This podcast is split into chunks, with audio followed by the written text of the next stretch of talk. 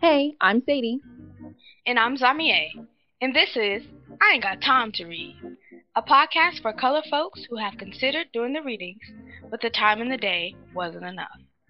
This season, we'll discuss the book Black Food Matters Racial Justice in the Wake of Food Justice, edited by Hanna Garth and Ashante M. Reese.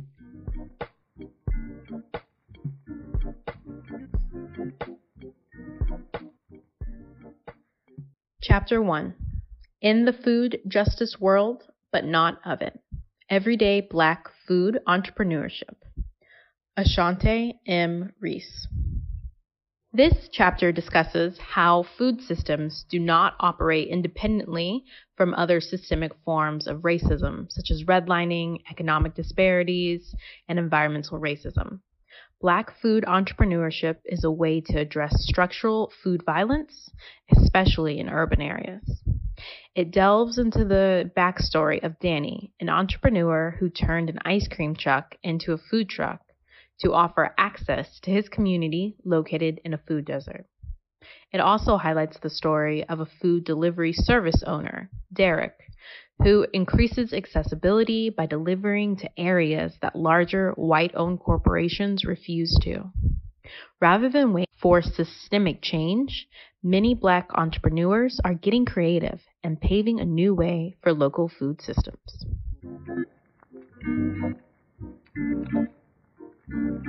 So, first couple of questions. What area do you live in? Think about how many grocery stores are available to you. How many restaurants are available in your area? Now, I live like pretty close to downtown. I think it's really safe to say I live downtown. Mm-hmm. Um, so I have pretty. I live in proximity to grocery stores. Um, What what state and city do you live in? I live in Honolulu, Hawaii. Yeah, and I was like back smacking downtown.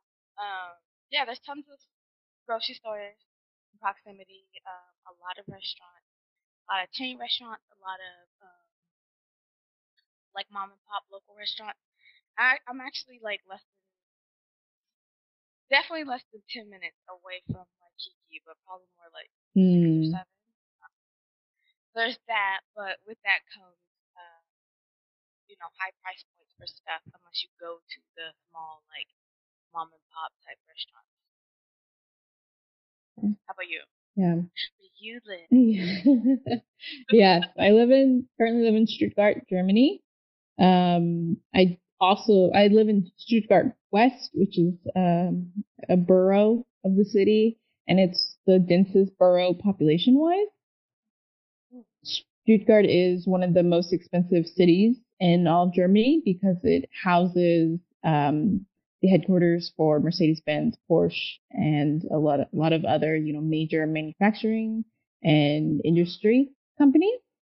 Um, so where I live, since it is so densely populated, I'm very privileged to have access to several different grocery stores. Um, there's one two block walking distance.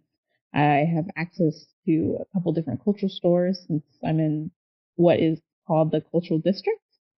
Um, and then there's also a large variety of restaurants available as well that are really diverse. So I'm, I'm definitely in uh, a very accessible area, food wise. Yeah. Yeah, I think accessible, like accessible and like privilege is the nail on the head for probably both of us. Absolutely. Yeah, I agree. What are the identified racial groups in your area? Um, people like there is still of tourists, so it's hard to really say who's here here and who's just here like short term on vacation. Mm, But um, because this is like downtown, definitely um, on this island in general, I think the majority population is uh, Asian folks, and then right after that is white folks, and then right after that is well not right after that, but after that is um, Pacific Islander folk, and then um, get into really small like percentages of like black people. Black people are only two to four percent of the population. Um, like non-black Latinx people are smaller. Um, so I think for the most part, there's lots of um, Asian folk, Pacific Islanders, and I feel like I see black people more frequently than two to four percent of the time, probably Mm. because the area I live. In. Definitely lots of white folks, but I'm gonna say probably majority Asian, and then Pacific Islander. Okay. Yeah, you? Do you? I was just gonna ask. Do you think you see a lot of black folks because you specifically seek them out for um community? I actually don't. I think Mm. uh, I think it has to do with where I live because Mhm. um, when I see as many black people as I do, I'm like, are we sure we're only two to four percent all the time, which is dope. Yeah. But um, yeah, when I go to different towns or like outside of the city, it's like, oh yeah, for sure. Gotcha. So I, definitely.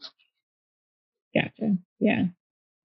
Um, for me, my experience with actually seeing other groups of people is very, very limited. It's only to when I like go on walks outside in downtown. Um, the area where I live, I would say it's majority German, and that's you know European white.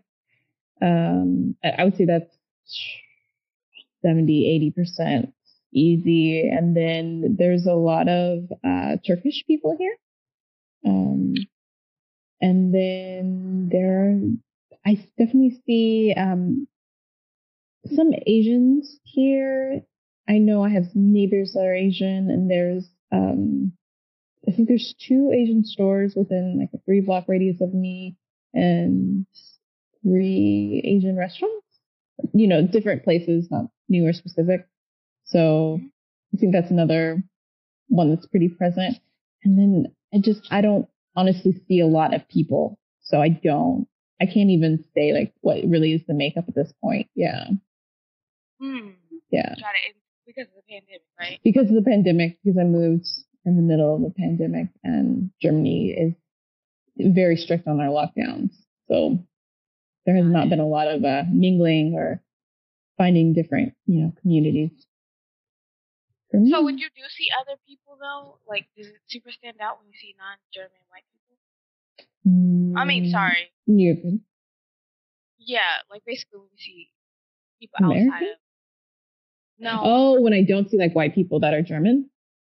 Right. Yes, absolutely, absolutely. Yeah, I definitely always make sure to try to look at them and smile, especially if I see Aw. black people. Um, but they don't do the American black people thing. Oh, when I see potentially black people, majority African people, um, because with black people, you know, there's like the nod. They always like we always do the eye connection and we always like smile or nod at each other. But when I've tried to do that with Germans that are African, mm-hmm. you know, like that's just not there. Like I'm just like, oh, hi. Okay, no, no, okay, never mind. I wasn't trying to say hi. Yeah, so it's a little different. It's a little different. I Yeah. sometimes here too. I'm trying to like make eye contact, a smile, Yeah, like nope, and keep walking. not today. Yeah. You know what? I kind of understand that, like in pandemic time, like people are just not, they're not here for it. But I also feel like people should be longing. People should be extra longing. They're like, we want to make connections. We want to reach out to other people, you know? yeah. Yeah. Well, they're just missing a connection. Yeah, exactly. They're lost. Mm-hmm. Yeah, I looked up Okay. the statistics for like what the largest groups of foreign residents and the nationalities, like the top four, um, are Turkey, Croatia, Italy, and Greece. So Ah, yeah, it's all it's all very much, you know, uh, connecting countries. Well, I mean, Greece is not that far, but yeah. Yeah. Do you live in close proximity to Whole Foods or other high-end grocers? If so, is there a correlation between gentrification or a history of redlining in your neighborhood? Um, I definitely live in proximity to Foods. And I be like, that's something I actually looked up when I was looking at this apartment, how close I was to Foods. Mm. Yeah, actually downtown, I mean, not downtown, well, actually, the one in in downtown is like a really extravagant Whole Foods. Um, and definitely before I had a car when I was here, it was like my outing for the week. I would love, mm. I love, hmm. love, love, love, love to go into Whole Foods. Mm-hmm. It was mm-hmm. really important to me to be uh, close to a Whole Foods. Um, I think because it was familiar and then it reminded me of something like to look forward to. Um, but I didn't really take in the uh, effects that it also had on the area. Not, it also mm. has mm-hmm. beneficial effects, but um, mm. Whole Foods is definitely in an area that is um, it's actually super close to Waikiki, but the particular area it's in um, in the last ten years has been like heavily um, gentrified, and the folks have the structures and community that existed before has definitely been pushed out. Then you have all these like you know metropolitan like, uh, eateries and hotels mm. and, and um, yeah, like stuff that leads right into um, the Waikiki area. So it is nice. It's a nice place that even if you just want to walk around in the area on a Saturday night, because mm-hmm. you gotta like, walk a couple blocks to end up in Waikiki. Um, it's definitely fun and nice if you just like it's like ready-made entertainment, but it definitely has a history of um, gentrification and pushing folks out and raising up the, the cost of living. So there's definitely that history. Mhm. How about you? Yeah. Um, so there's not Whole Foods here in Germany um, which I'm okay with. But there are like German high-end grocery stores. Um, there, I know there's, I would say the difference between high-end grocery stores here and in the States, I think for, you know, the higher end grocery stores, is all encompassing. They have, you know, every single different type of food, all different types of wine and things like that. Whereas here in Germany, what I've seen personally is specialty stores are like, we make these specific spreads and we have some cheeses or we specialize in cuts of meat or we only specialize in wines. Like it's, it's more of a niche. It's not like an all encompassing. Um, but similar to what, yeah, you were saying, when I moved into my place, I specifically, I researched, um, what grocery stores were close by to make sure that I had access to walk to a, a grocery store that's in walking distance. And then I also um, researched like the zero waste or bulk food stores. Um, so that I could, and those are, those are more expensive. Those are, you know, the specialty type of places where those can be more expensive depending on what you're buying. And so I also made sure that I was within walking distance of a zero waste store as well. So I, I did go out of my way to make sure I was in a place where I could get to the um, products that I wanted to buy. So yeah. Would you say like, uh, you know, back when we lived in Oklahoma, mm. did you have these like options, or did you were you able to like to your own place take these things into account, or was it like how was it route? When I was in Oklahoma, I definitely just shopped at, I shopped at Walmart the most because it was the cheapest. It was the most affordable place to shop at. Um, I would occasionally go to a Target just because I was located closer to a Target, but that was usually when I was like scanning their catalogs every week, seeing if they had sales. Um, like it, it wasn't the place where I was like, I will buy all my groceries here. Um, yeah. So I definitely, I just was going to the cheapest place I could get food because at that point, you know, my salary was, um, Oklahoma salary was rough just starting out. Yeah. Yeah. Compared to when I lived in Portland though, so my first, my first location in a suburb of Portland, Oregon, I also was going to all the cheapest, um, grocery stores I could and I was scanning catalogs every week and I would go to three different grocery stores just to get the cheapest prices for everything.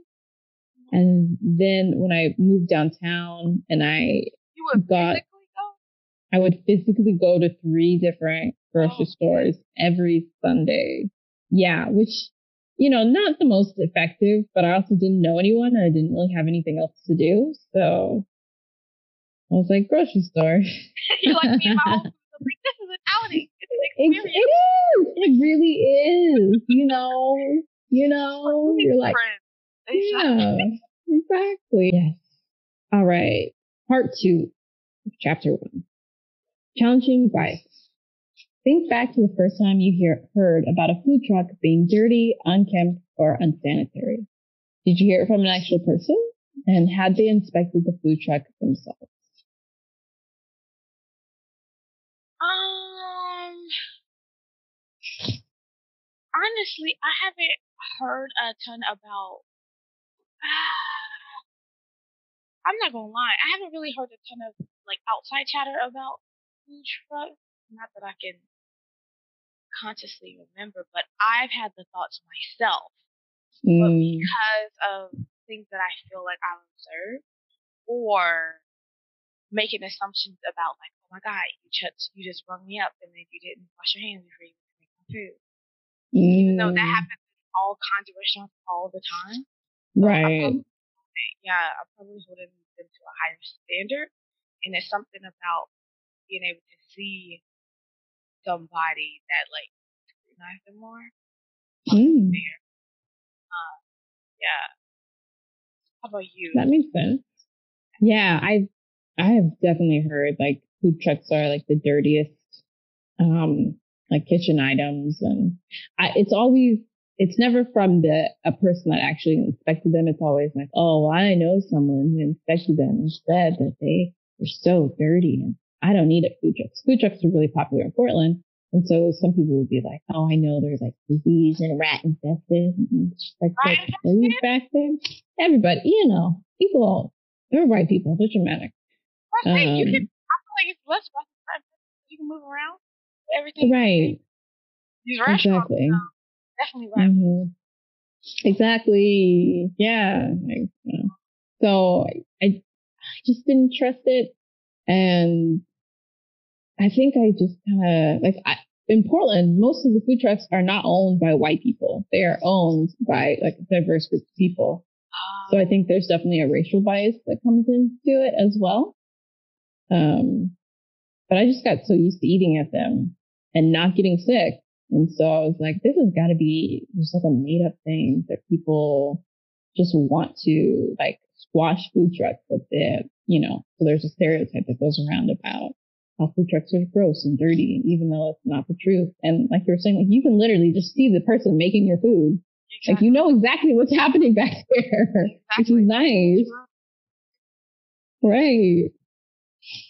Yeah, that's okay. That's interesting. I, I think you hit the nail on the head when it's probably like um, some tactic to undermine uh, food trucks because they are.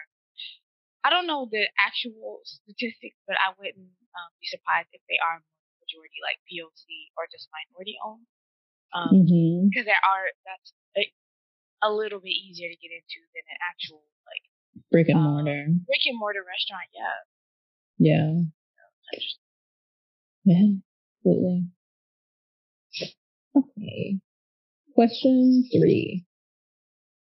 Recognizing access. How has your access to food changed throughout your lifetime? Have you made decisions to live close to a certain grocery store or farmer's market?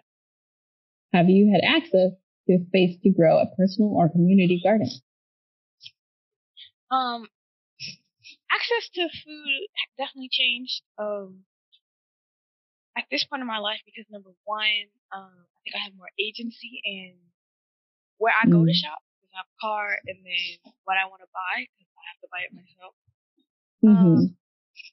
And then also just like proximity to different options, I think is a lot better because I think about um, at one point we actually did live on the east side as a child, and we would go. We actually didn't shop at the closest grocery store, which was at. Actually, I don't know the name, but you know which one I'm talking about. When they. Yeah. Yeah, we actually didn't shop there much. We would like drive way farther and get the rest. Mm. but that like you know you like we had to take other things into account like okay their gas in the car can ride because because we were driving much further everybody can't go but we would just really like stockpile um Oh, yeah. yeah and so like now I don't have to think about stuff like that. What I do have to think about is um, definitely price point, and then also like at, there was a point at the pandemic, especially um, at the beginning, where there was lots of rumors about um, the ports being shut down. And if the ports mm. being shut down, what does that mean about um, food accessibility? And right. at one point, the, the, the, prices were going up, and it was looking kind of scary. Um, so I had to think about stuff like that being on an island, but um, mm. are just like going pretty smooth. Have a lot of options. Um, and oh yeah, there's lots of farmers markets all the time uh, in different towns in town. They are expensive, um, but mm.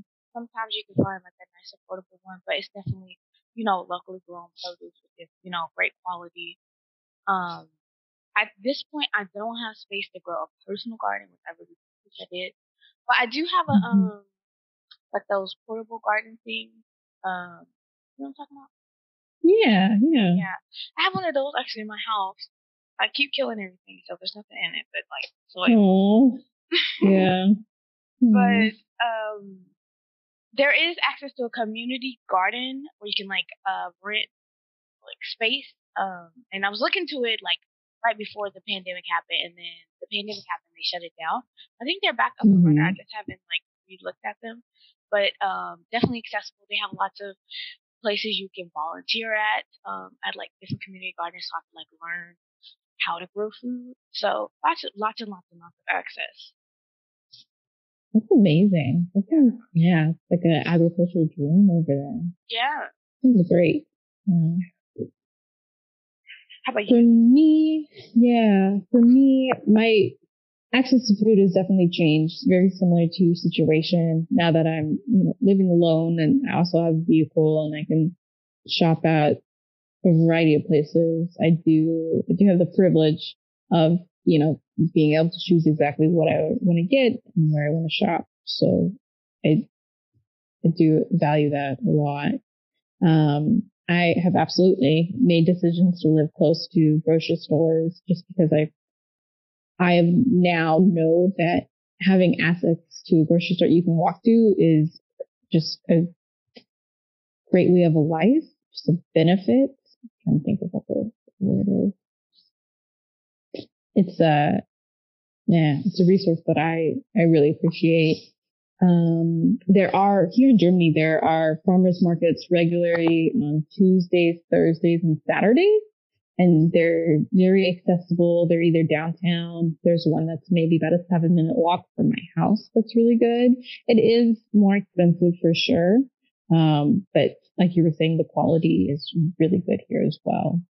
Um, I also, I do not have, I don't have a space to grow, um, like an actual garden plot. I could do like a small patio type of garden uh, that I would have to build out on my little patio. So it's an option. I just haven't uh, looked into it as much. And I do remember looking into community gardens right before I moved here. Um, but I didn't take the research any further. But there are several community gardens kind of located on the outskirts of the city. Um, since it's just a, it's a really densely populated city, there aren't any super close to me. I think the closest would be like a, maybe a 15, 20 minute drive. So it's definitely a possibility in the future. Okay. So do you think like uh that would be an avenue you consider to also like start to build community also? Like if you're doing something like that? Do you think it would be harder because yeah. language barrier or yeah, the language barrier, I always keep that in mind. Like, I'm like, yeah, I want to do that. And then I like start researching it and I'm having to translate all these websites and I get disheartened and I'm just like, ah, it's frustrating. Um, but I'm sure like it's a possibility. It's, yeah, it's possible. And I also just need to take some German classes. Like that's on me at this point. I just need to make sure that I'm, I'm in it. I'm learning. Yeah. yeah. yeah. Which would help for sure help me, you know, meet people, gain more friends. Yeah. I'm, I'm missing that piece. It's kind of, kind of cute. yeah, so you just got to, so you give yourself like time, but, um, mm. as long as you're like working toward it, I think that's the key. Right. Nice. Yeah. Okay. So last question in this chapter one series covers capitalism. So from the book, Derek considers his mobile delivery company to be a social enterprise instead of a capitalist endeavor. Should businesses be allowed to operate if they are explicitly, explicitly exclusive to certain wards or zones of a city? This is in reference to um, uh, the Uber delivery service and the I think it was Grubhub that only delivered to certain wards in the uh, Washington D.C. area. Hmm. I think I think that piece you added is key because at first I was like, yeah, why not? But when mm. you hmm. bring that part up, I actually specifically remember a story about how um, I think it was Uber Eats, one of the food delivery companies that was uh, discriminating against, you know, the black part of Tulsa. Mm-hmm. Uh, of course, that registers as like wrong and discriminatory. So, given that context, I'm gonna say no. This business shouldn't only exclusively be. Uh, okay. I'm gonna say no. Yeah, no, I don't think they should. Um, mm-hmm. I don't think that. Yeah, because obviously,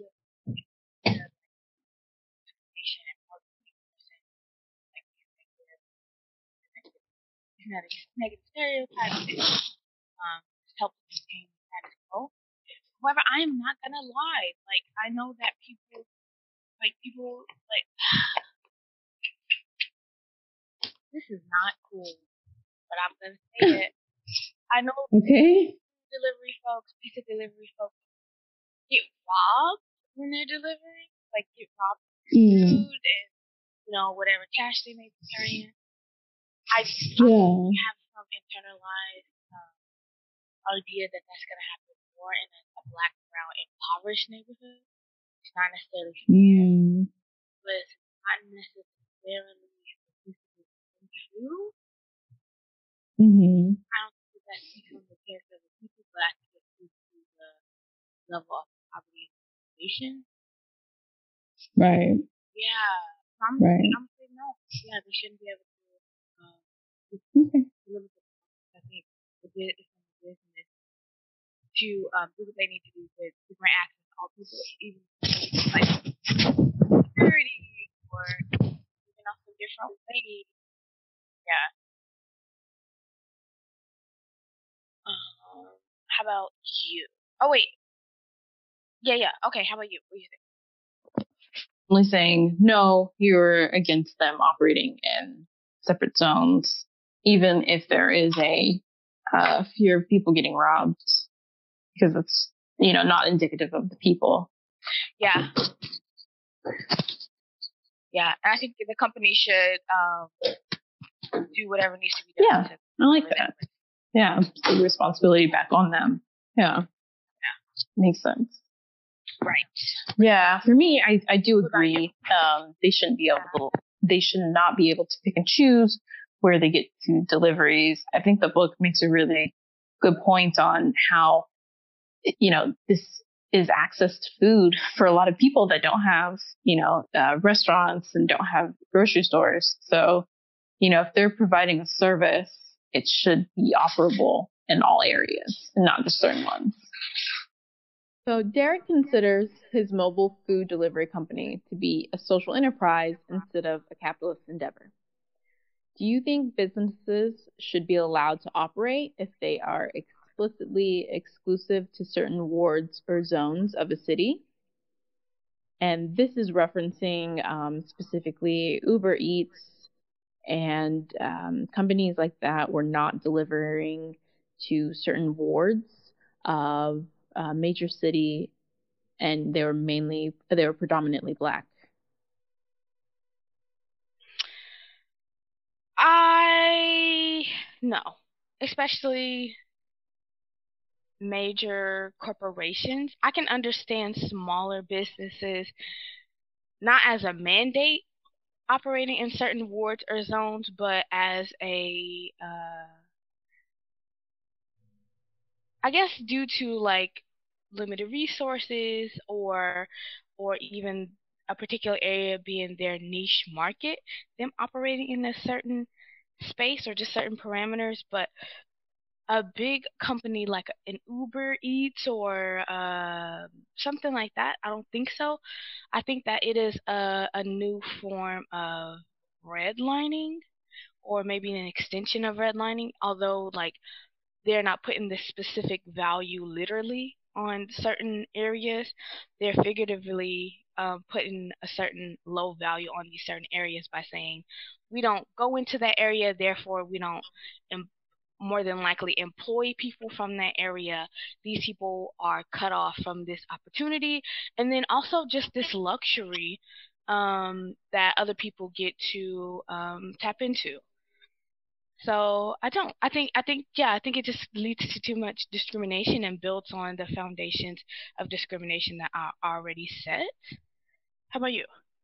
Yeah, I agree with you 100%. I don't think I could have said it better actually. It's mm. yeah, it's I especially agree if you're a smaller company, you have the limitations, you may not be able to get to certain areas. But I think one of the benefits of mobile delivery is that you are mobile. That's the whole um, you know, aspect of convenience. And so you should be able to get almost anywhere. And so to specifically say we're not delivering here is discriminatory, as you said. Mhm. Mhm. Yeah. Yeah. And as you brought up, it's like, okay, so based off what? Exactly. Like the demographic makeup and then the assumptions that come along with that. Mm-hmm. Yeah. Right. Yeah. I do. I do want to get your thoughts on uh, the social enterprise versus capitalistic endeavor. Um, yeah, because you mentioned how Derek considers his business. Um, what are your thoughts on that? I guess overall, and then do you agree with Derek's positioning of saying that well, I am a social social enterprise? Mm-hmm. Yeah, so my honest opinion, I don't think companies should be allowed to exist on a massive for profit scale. I think there should be greater regulations. I think there's a limit of um, revenue that can be made to allow, you know, company growth, expansion, opportunities for their employees and things of that nature. But I think there's um, in a lot of corporate com- um, a lot of larger corporations, there's this push to just increase the revenue every quarter, and that creates really unsustainable um, working conditions and expectations. Um, mm-hmm. and that just puts that responsibility on the the workers. It increases the exploitation, um, and it's for me, that's not sustainable. So I personally think that every single business should be a social enterprise, as in it's not mm. operating solely to make profit. It should be operating to provide a service or a good to the community. And, um, you know, if it's successful, it's successful, but it doesn't have to keep growing out of control and become a massive conglomerate, which is what we mm. see a mm. lot of corporations doing. Um, mm-hmm. And I believe Derek's business is a social enterprise because in the book specifically, he says, you know, he's never in a position where he feels completely safe. And that's not to, um, like, I don't want him to not feel safe in owning the corporation, but it's like he's not sitting on large sums of money because he Mm. He has his service for the community, and his purpose is to serve the community. And I value and respect that versus mm. someone who has um, exploited the consumer and is just raking in money and taking all their employees on crazy trips to Hawaii and things like that. So, mm. yeah, to further. I mean, not that Hawaii's yeah. bad or anything, but you know. Hawaii itself is not bad at all. The exploitation, because right. colonialism is a woo. That's a woo. What I tell you, to see Mhm. this up close is wow, Yeah. heartbreaking. Um, Mhm. but no, yeah, I think you make some phenomenal points. I really like your idea of um, social enterprises being the requirement, um, because I think it's it shifts the focus from uh, width or scope versus depth, and so because capitalism rewards like grow the fastest, do whatever you got to do to have the highest profits by any means necessary, and how Mhm. damaging to to many factors of life that is. Um, I think switching the requirement for it to be a social enterprise, I think we'll see a lot of positive benefits. Um, and it doesn't strip businesses from making a profit, but it just is like the profit, at least most of it goes into reinvesting for the mission and the people and the quality of life and the world at large and not profit for profit's sake. So, yeah, I'm just going to echo you and saying, like, it would be dope if that was just even a requirement. Um, I did think it was super interesting that you brought up the safety thing, um, because it's like essentially capital is about being able to uh, erect and enforce boundaries, or and or put boundaries and limitations on other people. Um, so it's it's about like that power. Mhm. So whenever you say that Derek, because he mentions that he doesn't feel, you know, he doesn't get to feel like he gets to rest on his laurels and that he's super secure in his position. Mhm. Um, I, I thought that was a phenomenal layer to add to um the role that capital plays in like power dynamics. Um, and then just like social position. Yeah, absolutely. Absolutely. And I think we often, especially while reading this book, you we often frequently heard of, you know, um, either black store owners, black restaurant owners just not having um, access to that capital and just being put in positions where they are trying everything they can to be successful and operate their business and it just ultimately um, just facing these barriers after barriers, just like you said. Yep. Yep. Yep. Yep. Yeah. Um the other part of the question says well, I think you kind of already answered it. I think we kind of already unpacked it about like what's the responsibility of capitalistic com- companies to address social issues, Mm. and then how what are what are citizens' roles in supporting and upholding social enterprises in their community. Um, is there anything you want to add that you haven't already said to those questions? I would say, um, I would say fostering support is. I've I've seen a lot of. I don't know about you, but like on social media, there's uh, like support small businesses, support women-owned businesses, buy black, kind of these movements. Um, I'm seeing on different social media platforms, and I think those are really valuable because um, I think it's like only two percent of all businesses are black. So okay, it's two point two percent um uh black ownership for the employer businesses. Got it. Got yeah. it. Wow, that's really low. Yeah. And so it's businesses and firms with at least one paid employee. So like I guess Hmm. like people that just like have a business that it's just them, it doesn't factor into this. Uh, got it. Yeah. I think I do think that black people in black neighborhoods have a social obligation because I think it's important for uh, every marginalized group to then not become exploiters and stand under the excuse of like, well, I'm from this group, so my exploitation is oh is okay. Mhm. Um, so I think that we do have a responsibility to each other. Um, I think period, and businesses should live that out. I don't think. Hmm. I, I do think that we have to contextualize the strivings of marginalized folks. So we cannot put this burden on you know, say this say there's like a, a black owned restaurant in a black neighborhood and they don't do lunch specials because they're like, hey, I got to keep my profit margins at a certain level mm-hmm. so that you know we could stay alive. And every other restaurant in town does lunch specials.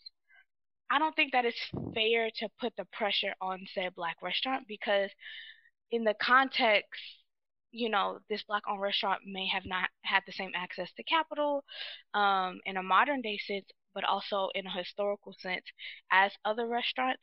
So it's a kind of like trying to uh, like like starting with at the starting line with obstacles already in your way that somebody else doesn't have.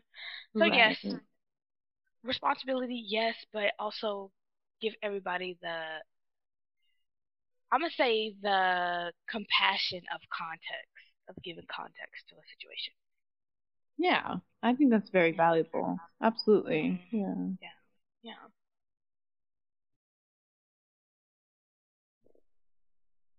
Thank you so much for listening. Today's discussion was based on the study guide we created for this podcast. The study guide is free, and if you would like access, the link is included in the show notes.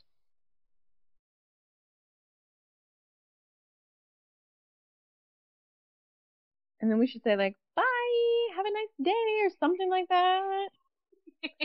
like a goodbye, you know, like a yeah, yeah, yeah.